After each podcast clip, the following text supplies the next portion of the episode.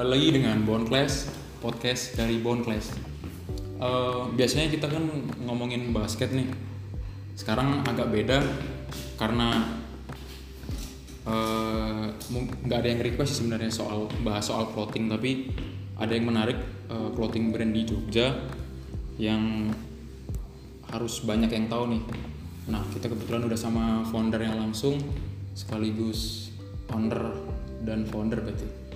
Ya shout out buat eh, Bang Dayat Rifai. Halo Bang. Ya halo. Halo, halo. Selamat, selamat siang ya. Selamat siang nih ya. Ya. Kita lagi di kantor barunya calon kantor baru ya. Ya. Calon kantor. Memang belum ditempatin sih. Oke. Ini berarti rencana perkiraan jadi ini kapan nih Bang nih? Ditempatin ya? Ya targetnya. Ya paling akhir minggu ini.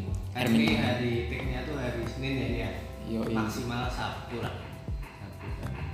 Oh, kalau kalau ngelihat karosel nih emang ini sih kayaknya apa jago, jago banget nyari duitnya nih keren nih Amin lah. amin ya kayak apa ya eh, yang bikin yang bikin perhatiannya lebih buat karosel ini emang kayak punya ciri khas dengan 5 starting five bi- disebutnya apa sih bang pet atau Kar- apa karakter Gangs. gengs ya oh, nih. jadi punya geng sih, geng sendiri. oh gitu. geng geng berlima Ya, sebenarnya kan gengs kan apa ya? Sebenarnya agak negatif ya ini ya Hmm. artinya ya.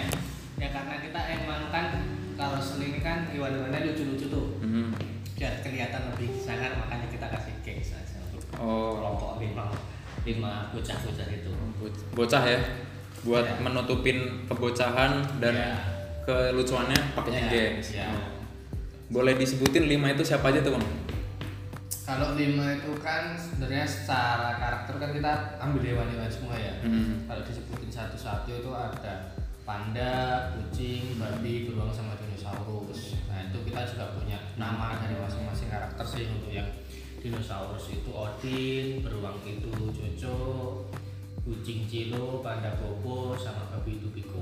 Sama sebenarnya untuk penamaan karakter sendiri kita nggak namain sendiri sih karena kita emang pas awal launching karakter ini dulu itu yang menamain dari karakter-karakter kita itu followers kita sih dulu.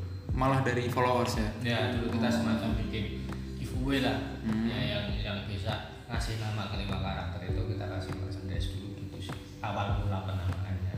oh berarti malah keluar karakternya dulu terus kayak ada sayembara suruh kasih nama atau Ya. gimana tuh Ya seperti itu karena emang kan sebenarnya kalau Carousel ini kan dulu pertama aku bikin tuh bukan sebuah brand ya, Hmm. sebuah online shop biasa. Hmm. Makanya kebetulan pas kita munculin karakter itu followers Instagram kita udah lumayan sekitar 30 ribu dulu. oh, oke Makanya kita coba memanfaatkan followers kita buat penamaan karakter kita sih.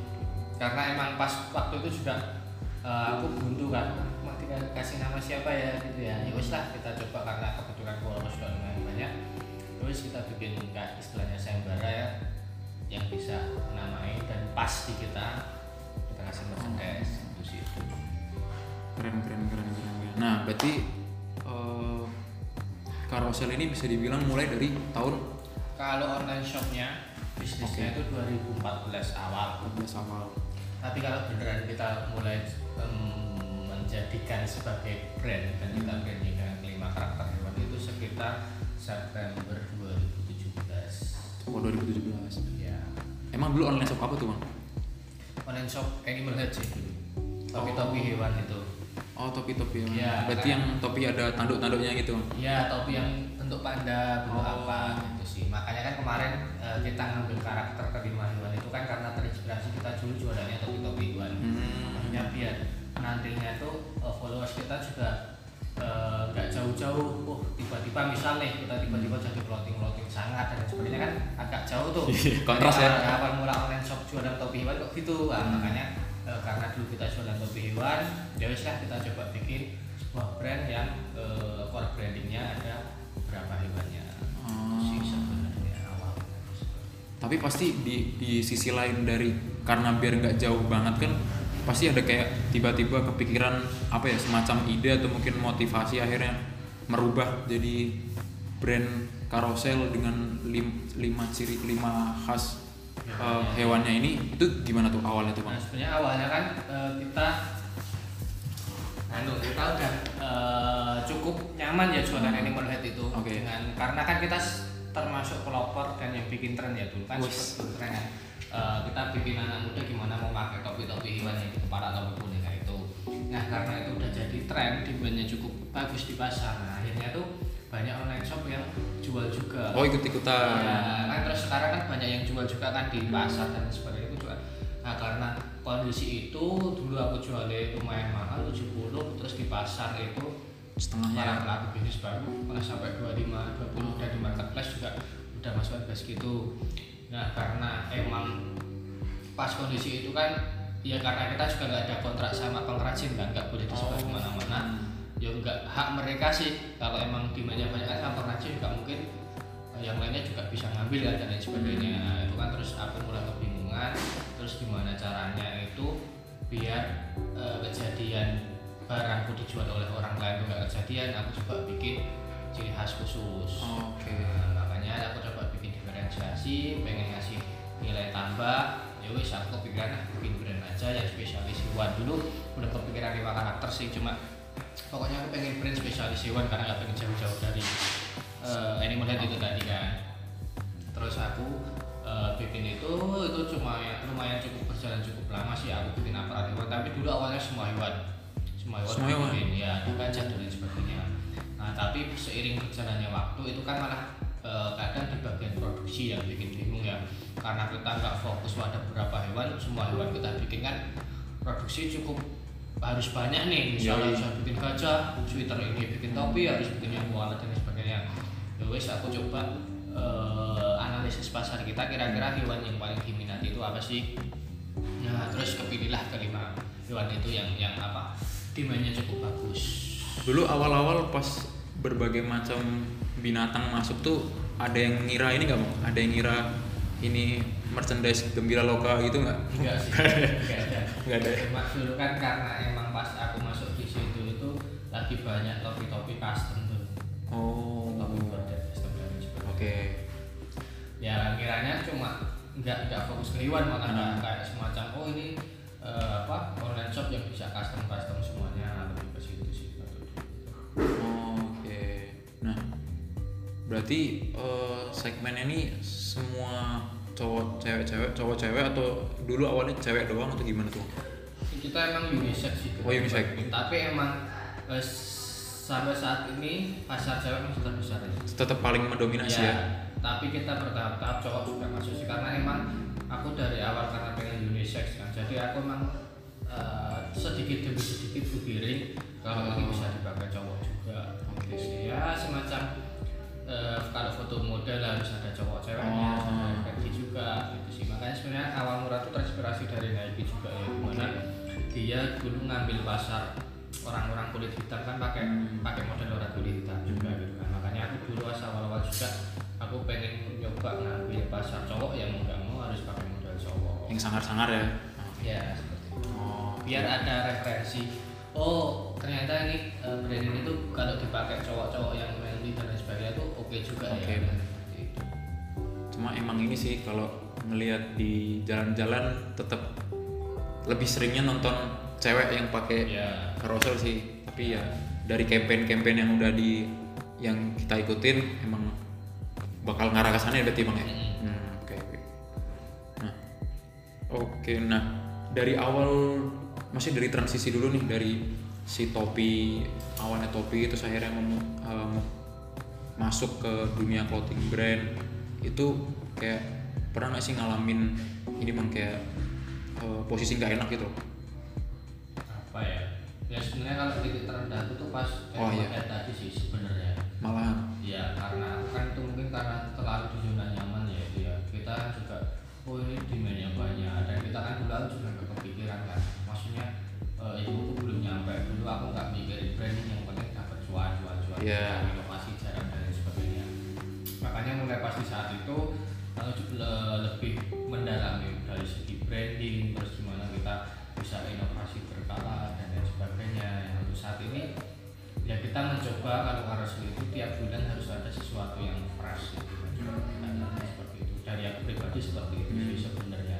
Makanya sebenarnya untuk inovasi-inovasi saat ini itu karena ya itu aku sendiri eh, sebagai kreatif di Carousel itu pengen tiap bulan tuh harus ada sesuatu yang bikin orang baru gitu loh fresh dan Hmm. sebagainya seperti itu sih mungkin kalau emang eh, apa ya kondisi yang gak enak ya mungkin Apa tuh? hampir semua usaha ya di Iya. pandemi ini kan kita sudah awal mula kan nggak tahu kan apa yang harus diperbuat karena emang ini kejadian baru pertama kali kan Benar. beberapa tahun belakangan ini kan ini kondisi yang pertama terjadi ya mungkin lebih ke penyesuaian aja sih gimana kita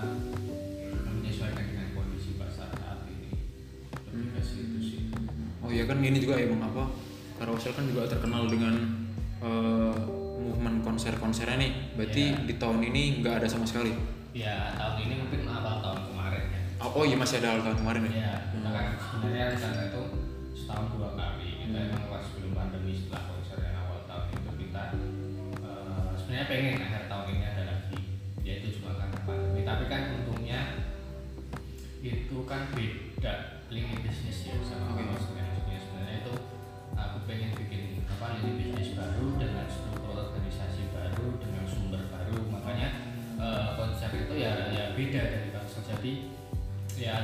alhamdulillahnya kita emang untuk eh, apa ya roda bisnisnya tetap di aparel kan jadi ya eh, dengan kondisi saat ini nggak ada konser juga nggak begitu masalah Ah, sih oke. di kita sendiri seperti itu karena emang tim-tim di dalamnya juga rata-rata kita ngumpul pas baru mau ada event jadi sebenarnya mereka juga punya kerja di luar Hmm. untuk tim yang di konser itu tadi cuma pas ada konser kita kumpul lebih intens sebenarnya nggak via grup aja iya. jadi ya alhamdulillah nggak ada kendala sih karena emang konser itu cuma tambah aja sih Hmm.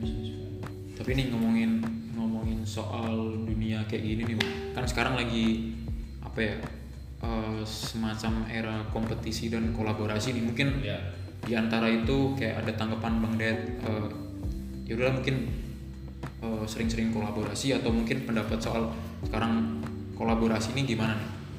iya sih memang kita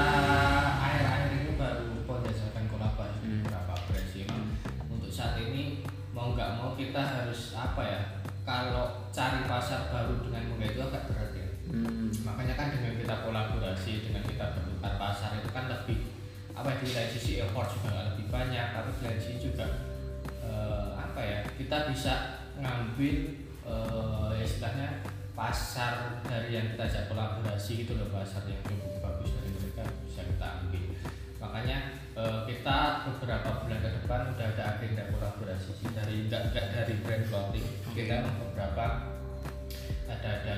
apa artis graffiti kita juga Hmm. ajak kolaborasi terus ada brand yang hampir sama juga Oke. tahun terus awal tahun juga ada brand dari FNB Oke. terus ada luar juga kita coba masuk ke situ sih ya ya itu tujuannya biar kita saling bertukar pasar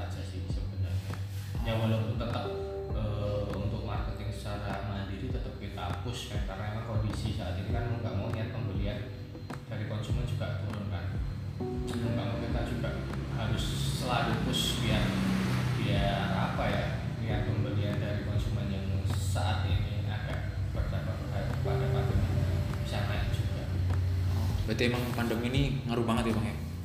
ya sebenarnya cukup berpengaruh sih Oke. Eh, tapi lebih baliknya rata-rata pas awal-awal itu ya bulan Maret itu Ah. itu agak terasa terus sama yang kemarin ada PSBB kedua di Jakarta itu kita juga Terasa juga. terasa karena emang eh, paling besar itu sebenarnya konsumen kita tuh di Jabodetabek. Berarti sekarang pun juga kayak yang dipush arah ke sana juga nih berarti. Iya. Nah kan berarti dari dari perjalanan ke Carousel ini kan eh, akhirnya mulai menemukan tadi eh, paling mayoritas pasar di daerah Jabodetabek. Nah itu kayak eh, proses sampai ke arah situ atau itu bisa diceritain nggak Pak? Maksudnya dari dari analisisnya gimana atau mungkin eh, sampai akhirnya nemu wah kayaknya paling banyak di daerah sini nih itu prosesnya gimana tuh bisa diceritain dikit nggak? Kalau itu tuh karena mungkin emang rata-rata orang Jakarta lebih konsumtif. Oh, oke. Mungkin emang kayaknya sebagian besar brand atau orang Iya usia sih. itu konsumen paling banyak kan sangat oh sama sih kerasa ya, ya semuanya tetap, tetap mau nggak mau se- seperti itu sih nah makanya eh, kalau kita analisis itu kan biasanya kan yang pertama kan kita bisa lihat nih dari demografi di Instagram lah seenggaknya Ah, oke terus dari website juga setiap pembelian kan eh, pakai Google Analytics kan ketemu nih Hmm. siapa penghasil terbanyak siapa beli terbanyak itu kan bisa ketemu juga. Ya kita kalau analisisnya dari situ sih. Makanya sebenarnya kemarin kita bikin konser itu sebenarnya awal mula tujuannya biar apa? Pasar dari Jogja bisa ikut aware juga sih terhadap carousel sebenarnya kalau konser itu awal mulanya pengennya ke situ. Oh, kita emang pengen nyasar di pasar. Ya kita apa ya? Base kita yang di Jogja kan kita pengen jadi apa ya? Pasar terbesar juga buat kita. Ya sih kan eh, besarnya di sini ya ibaratnya Ya. di sini. Oke oke oke. Nah ini nih bang, Eh, tadi ngomongin soal kolaborasi nih, Eh, pernah nggak ngalamin, maksudnya yang udah yang udah-udah nih eh, kolaborasinya semacam gagal, nggak nggak apa ya kayak feedback atau mungkin eh, dari pasar tuh kurang gitu pernah nggak? Eh, enggak sih rata-rata udah cukup oke sih karena emang kalau aku sendiri inovasi itu tuh tetap ada perubahan sih. Hmm. inovasi secara kolaborasi atau enggak ya cuma apa pun yang kita lakukan sesuatu yang baru itu pasti ada dampaknya di kita. Cuma dampaknya itu eh, besar atau kecil gitu sih. Makanya eh, kolaborasi menurutku nggak ada yang gagal sih. Cuma mungkin dampaknya lebih ke oh, besar atau kecilnya itu sih. Lebih ke situ sih kalau aku pribadi Tapi nih men- eh, di antara kedua pilihan ini seorang Bang Dayat pilih yang mana nih? Jadi eh, ada dua pilihan kan. Eh, yang pertama eh, produk atau inovasinya ini menurut maksudnya eh, biasa aja misalnya. Tapi dengan dengan penyampaian yang keren itu has- apa ibaratnya feedbacknya bakal bagus atau mungkin sebaliknya eh, produknya bagus tapi mes- cara menyampaikan pesannya agak kurang maksimal Maksudnya di antara kedua itu biasanya pilih yang mana? ya kalau suruh pilih ya harus produk maksimal sama kampanye maksimal Iya. Iya iya situ kan. Iya iya. ya tetapi nek emang disuruh pilih itu tadi tetap lebih ke penyampaiannya Penyampaiannya. maksimal lebih ke situ sih karena kan eh, orang bisa lihat value kita kan dari gimana kita menyampaikannya Oke. Gitu sih ya percuma kalau produk bagus tapi penyampaiannya konsumen eh, jelek ya maksudnya kurang kurang maksimal kan juga sama aja gitu, gitu sih sedikit flashback ke belakang sebelum ada karosel dan sebelum ada eh, sebelumnya si karosel juga nih. Eh, kayak Bang Dayat sendiri tuh pernah, maksudnya pernah mengalami fase kayak penasaran dengan sebuah brand atau mungkin dunia sekarang yang digeluti, maksudnya di di masa-masa dulu itu pernah nggak? Sebenarnya sebelum karosul itu aku tiga kali sih bikin bisnis Oh iya, apa itu? yang pertama aku bikin brand clothing juga tapi dulu temanya lebih ke Islamic gitu Oke. Islamic streetwear Oh, itu aku masuk ke situ cukup lama selama dua tahun dan sebenarnya cukup cukup Menjanjikan ya? ya kalau dulu menjanjikan gitu cukup menghasilkan juga Oke. tapi karena apa ya kalau dari agama kan terlalu sensitif ya Ah. aku merasa ilmu agama aku belum cukup dan ada juga aku nggak mau apa ya kok kayak ini buat uang dulu kita Agama ya ibaratnya. Ya, soalnya kan eh, apa ya gitu. ya mungkin itu nggak ada salahnya juga sih cuma kalau secara pribadiku cukup merasa gelisah aja dengan hal itu makanya aku stop itu hmm, udah berjalan hampir dua tahun dan aku stop terus aku bikin usaha dulu kemeja kemeja Hawaiian gitu dulu kan cukup ngetren kan bunga-bunga floral Ya. floral floral gitu ya bang ya? dulu aku jualan kemeja itu tapi itu karena mungkin aku dua orang sih kalau yang kemeja itu ngajak eh, salah satu temanku juga ya mungkin karena visi misi kita nggak sama Hmm. jadi itu berada di tengah jalan Oh, oh berarti sempat ngalamin fase panderan terus Ya. ternyata nggak cocok gitu. Hmm. Oh, tapi ya visi misi mungkin nggak nggak sama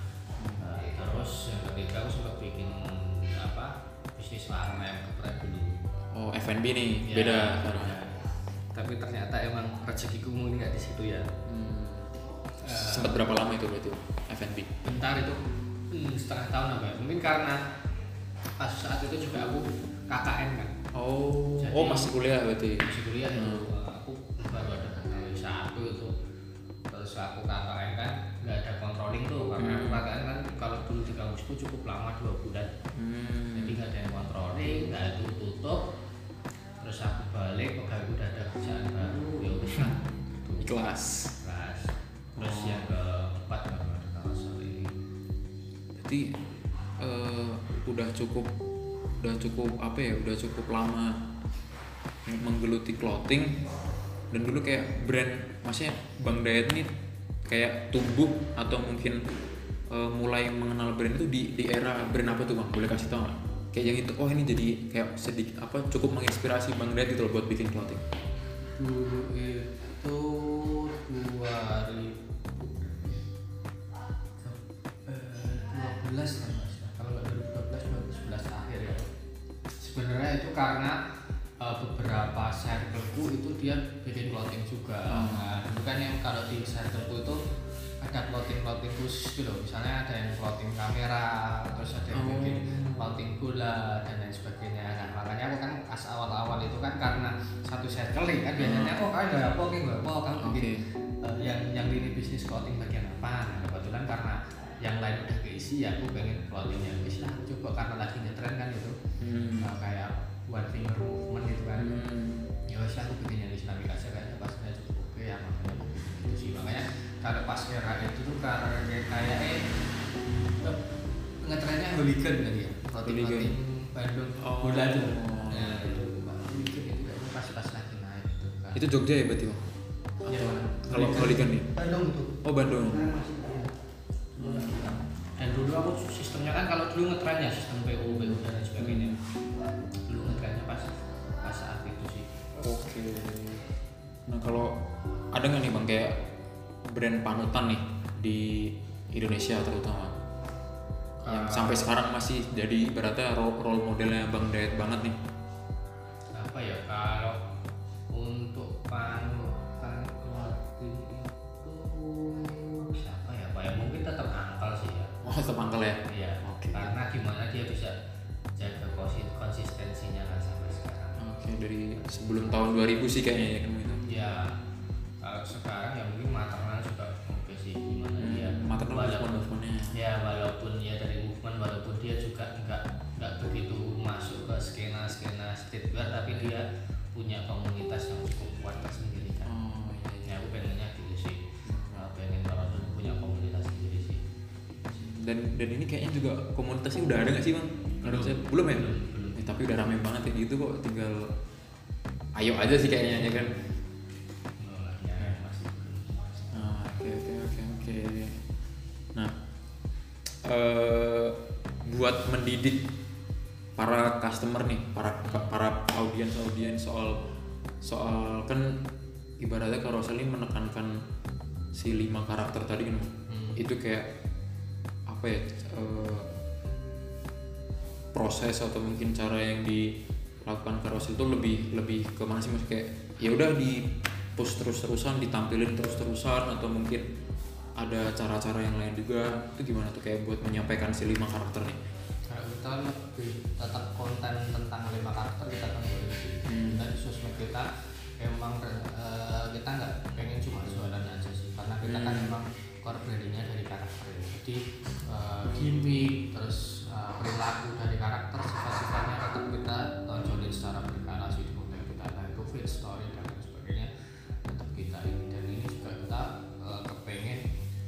kita split sih bener-bener ada eh, satu sosmed account yang dia untuk konten karakter aja tanpa jualan.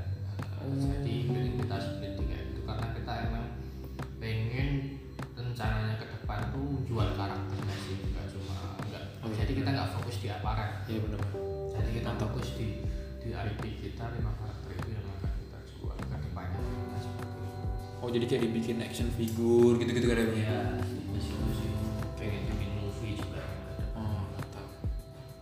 paling cita-cita paling besar ini dari lima karakter ini mau diapa ini bang?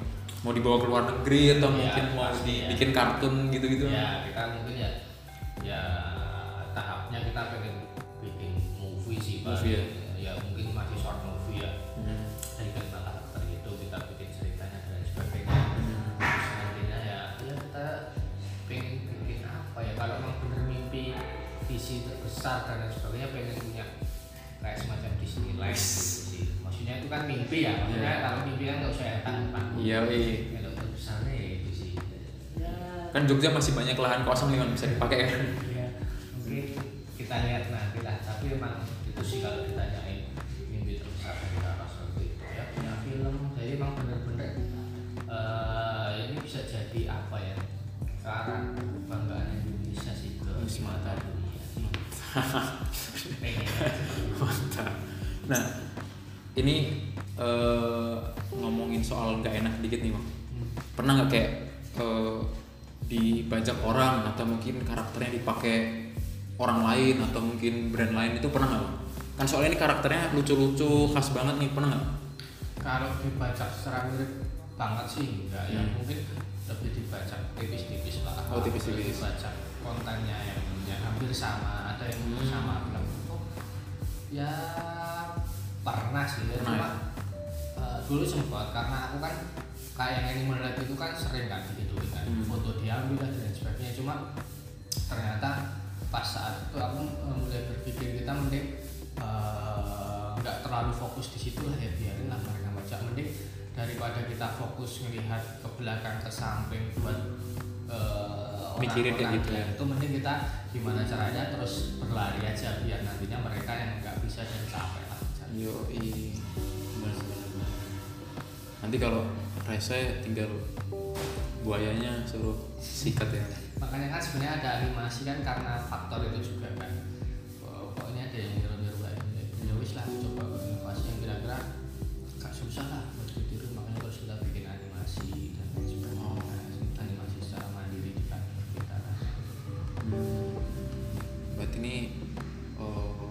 udah sempat ngalamin kayak gitu berarti ya Bang? ya Cuma nggak nggak dipermasalahin berarti nggak?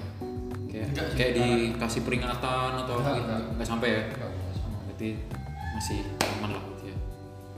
Oke, kayak ini nih eh, mungkin ada eh, apa ya semacam saran atau mungkin eh, himbauan himbauan ya, buat teman-teman yang pengen bikin, bikin coba bikin clothing itu ada nggak dari dari bang Deto? apanya ya ya mungkin eh,